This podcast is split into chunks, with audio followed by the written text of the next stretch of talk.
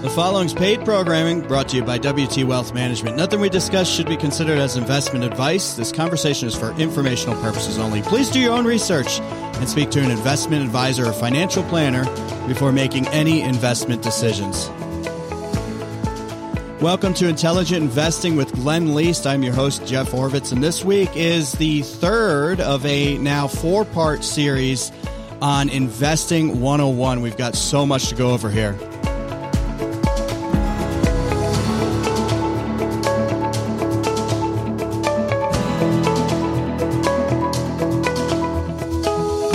Glenn Leest is a senior investment advisor with WT Wealth Management, and you can learn more about Glenn by going to WTWealthManagement.com or by calling anytime 928 225 2474. That's 928 225 2474. And uh, Glenn, welcome back. We decided to expand this. If it was yeah. a two part series, yeah, we got we got four. Lots to cover. Yeah, you so bet. we're in the third of uh, a four part series now, an investing 101. And what, what Glenn wanted to get into this week was risk versus reward when it comes to investing. So, I, I guess how does the risk versus return trade off usually work? Talk about that a little bit. Yeah, so that's one of the most important fundamental parts of investing is what is the risk that we're taking and what is our expected reward from the risk we're taking. Because, um, for example, if you're taking more risk, um, you would expect to have a better return on your money. If you're taking less risk, usually you have less of a return. So that pretty much dictates everything that we look at is, is that equation there because a good example of how it wouldn't work is if you had you're taking a ton of risk, but there was no return potential, no one would do it. Mm-hmm. It wouldn't make any sense. Um, and so obviously if there was an instrument that had very little risk, but great return potential, you'd be, you know, on, you would be looking to get as much of that as you can. So when it comes to investing, that is a very important, um, process that we have to walk through is, uh, how much risk are we willing to take in exchange for what kind of expected returns? Now I say expected because, um, it doesn't always pan out, but that is the initial expectation when you get into a more riskier investment is you're hoping for a better return. It may not always work out, but that's the whole reason why you start in the beginning. So, um, yeah, so risk versus return is, is pretty important. And I think that's something that a lot of people are not as honest with themselves as they probably should be as everyone loves, you know, when they have great returns, but they don't realize sometimes they have to take a, a little bit of risk to get there. And so, yeah, everyone wants the upside, but uh, part of the, the other side of the coin is, you know, sometimes there's a little bit of downside to it as well, which we're seeing in, in the 2022 market. If you're heavy into stocks, you loved stocks in the 2021 year because they performed quite well. And this year you're, you know, probably not as much unless you really understand the risk versus reward, um, um, you know, that equation. And, and, so part of what we do is really help walk clients through that process and make sure they really understand it. Well, Glenn, how do you, how do you do that? How do you walk the clients through it, finding out, sure. you know, what's the appropriate amount of risk uh, for, for the individual? Cause we, we always talk about, Hey, everybody's different. Yep, yep. And that's our big advice. I mean, anything we talk about, it's like, well, your situation may sure, be different. Sure. Run us through that. Yeah. So there's a couple different ways of going about doing that. Um, we do have some, risk assessment software that people can take like a, a quiz. In fact, we even have it on our, our main webpage. It's called Riskalyze. They can take a risk quiz and it helps them understand upside and downside potential within, you know, 95% probability. So depending on what type of investments we put into this, you know, mathematical calculator, it can, you know, determine, you know, here's our range of possibilities. So I kind of like to do that in a little less formal of a way with clients. I say, Hey, with this particular investment, here is our best case scenario. Here's our worst case scenario. And we just have to know, you know, what that might look like. And if we're okay with that, then this could be a good investment. If you said, you know, Hey, I would love to have a 20% upside, but if I had a 10% downside in, in, any given year, I just couldn't do it. I couldn't sleep. I, would have to get out. I couldn't do it. Then, you know, maybe that particular investment route isn't the right way to go. But we have to always consider that, you know, just as much on the upside that an investment has, it probably also probably has equally on the downside, you know, for that, you know, any given month or year. But over the long haul, depending on the investment, you know, we're, we're hoping that obviously there's a lot more upside than there is downside. Cause otherwise, if you knew it was nothing but downside, you wouldn't, you know, do anything with that investment. But yeah, that is part of how I walk clients through that is just helping them just mentally, you know, walk through that, you know, what, you know, could a good year look like? What could a bad year look like? And then what is multiple years most likely going going to look like because uh, if we take any one given year, any given year out of,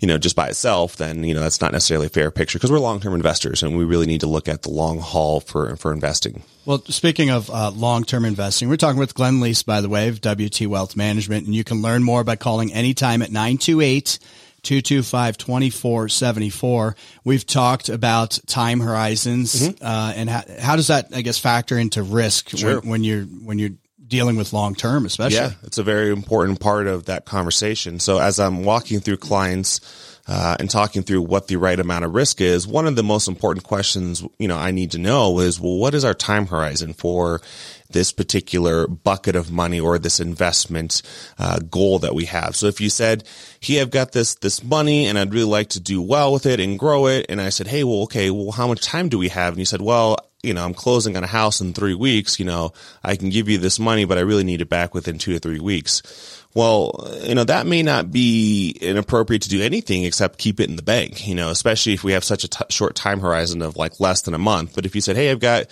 six months to a year. Okay. Well, maybe we can look at some low, you know, low risk investments that might give us a little bit of a return, um, you know, in exchange for low, low, uh, low risk.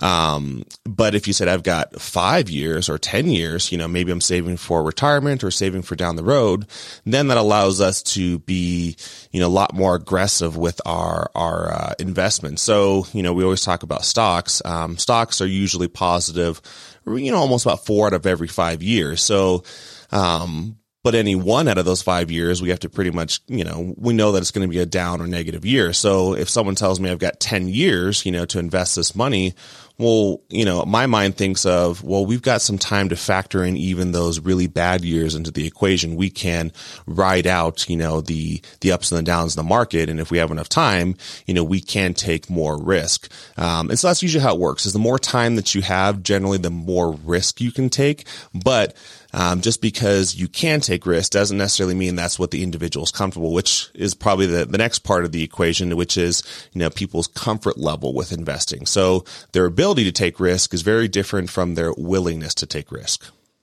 Well, yeah, if you if you look at it and when you say you do that initial discussion on uh, what do you want your in return to be, Glenn? So let's say it's twenty percent, and people are probably like, yeah, but when you ask them, well, are you okay with the ten percent loss or twenty percent loss? Most people probably say no. Exactly. Do they go hand in hand? Oh yeah, hundred percent. You can't have, I mean, guaranteed risk free, you know, great returns. You know, if if people know where those are, I want to know where they are too.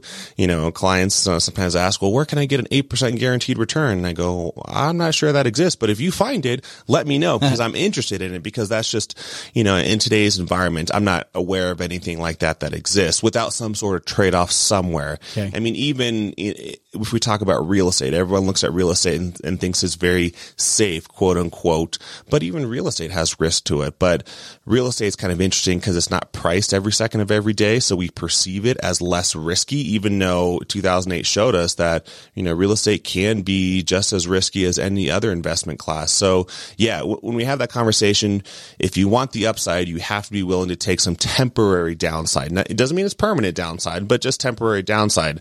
Um, yeah, because everyone wants the upside, but you know, I think most of us are not as, uh, honest with ourselves about the downside. How does our willingness to accept risk factor into the the time horizons? Yeah, yeah. So we talked about your ability, which is you, you, you know your age, your income, you know your time horizon, and then willingness is really just how you feel about investing. So that I'll ask people that as well. Um, you know, maybe we have someone who is you know, 45 years old and, you know, has 20 years to invest the money, but just had a bad experience with investing or, you know, is really nervous about ever seeing their account be down. And I've run across that scenario before where I worked with some, you know, some people that were relatively young and they were, said they were really aggressive and they wanted their accounts to grow. But then when we had a down year, you know, they were panicking. They're like, Oh, I don't ever want my account to ever be down, not even for a day. And I'm going, well, that, that's not fair because they weren't necessarily honest with me about about their willingness to take risks. So yeah, they had the ability, but it just totally kept them up at night. They wanted some sort of guaranteed will never go down. So they ended up having to, you know, do something different with their investments that I think frankly probably wasn't the best bet for them. But, you know, something that I have to do as an advisor is get to know the individual because at the end of the day, my, my, my sole focus is to help them be successful. Um, e- even if, you know, maybe sometimes they're, you know, not as willing to take risk, I have to kind of factor that in and make sure we have a game plan that fits with them. Let's uh, let's hit on risk levels for stocks, bonds, real estate, cryptocurrency, CDs, and, and more uh, when we come back. Uh, I'm talking with Glenn Leest. You're listening to Intelligent Investing, Part Three of the four part series on Investing 101. And you can learn more about Glenn by going to WTWealthManagement.com or by calling 928 225 2474. That's 928 225 2474.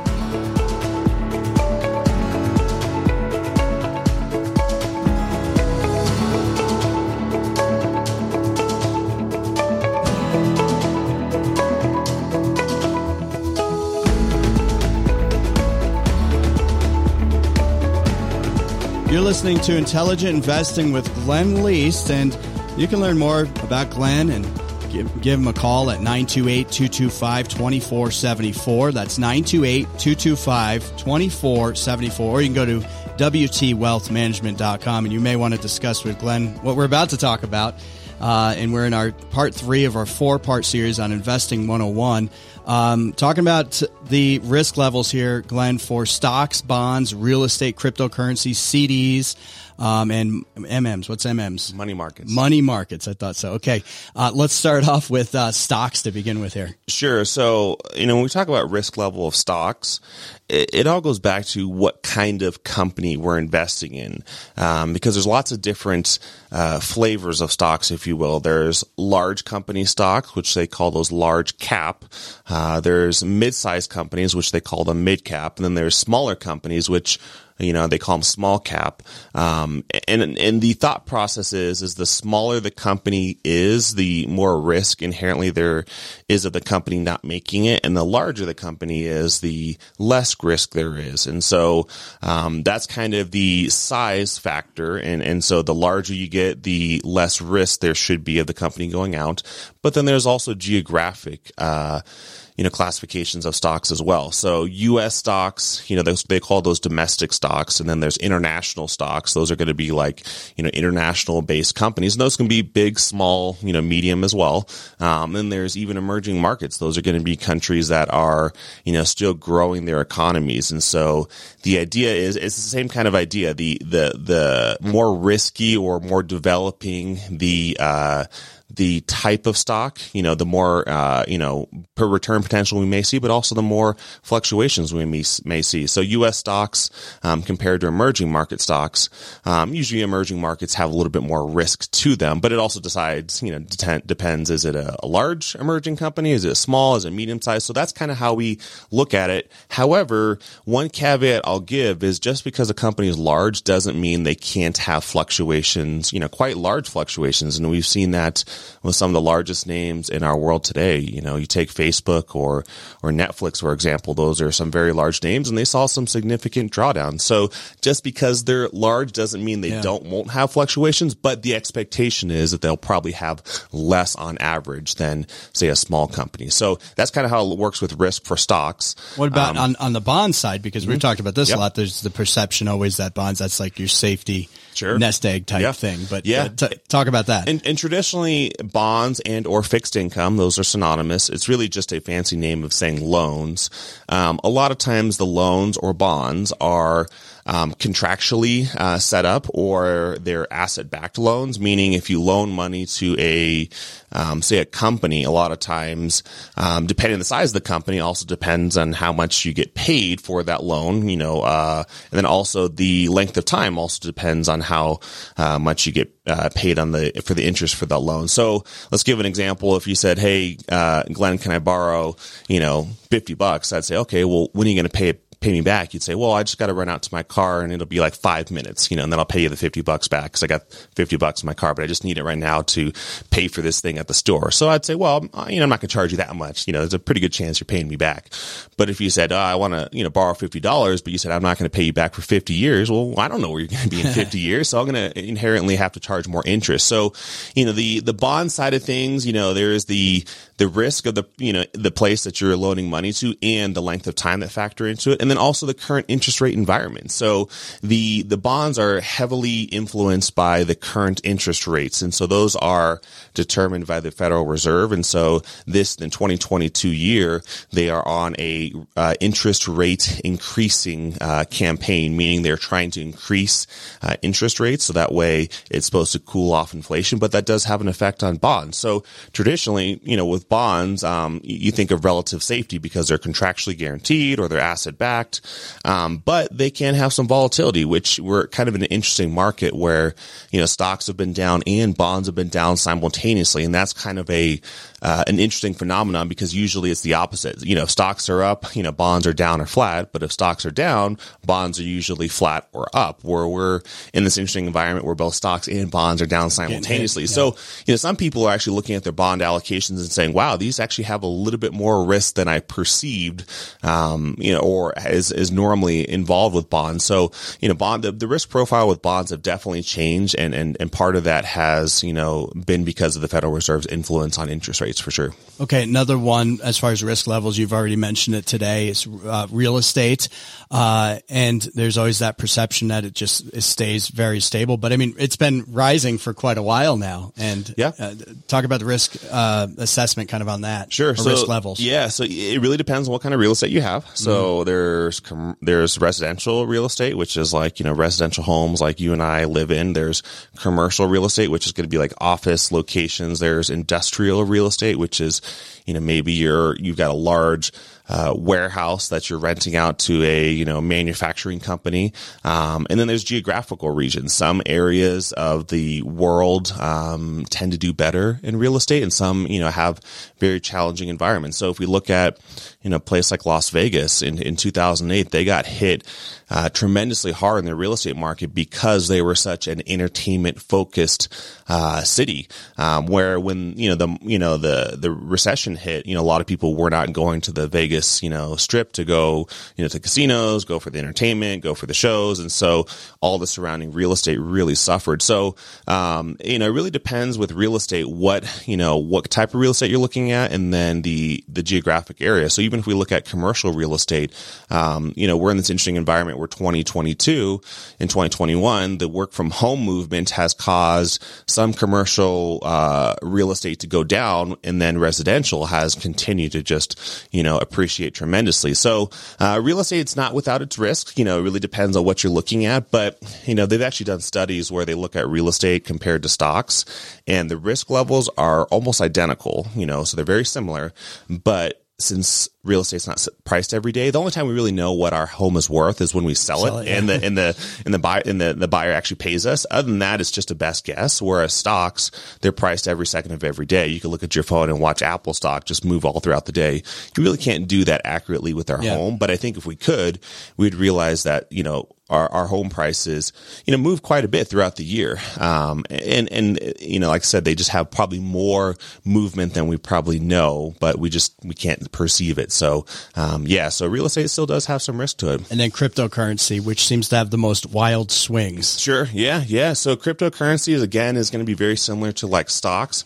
It depends on what, uh, cryptocurrency you're looking at. Are you looking at a really stable cryptocurrency that's large, like the equivalent of like an Amazon or an Apple? You know, you know, that would be like maybe like a Bitcoin or Ethereum. Those are kind of like your larger, more stable, uh, you know, cryptocurrencies. Or are you looking at, you know, some small startup, you know, cryptocurrency and maybe that has a little bit more wild swing. So cryptocurrencies in it of themselves, um, definitely have a higher risk profile than, than stocks. But it, I think it also depends on which cryptocurrency you're looking at.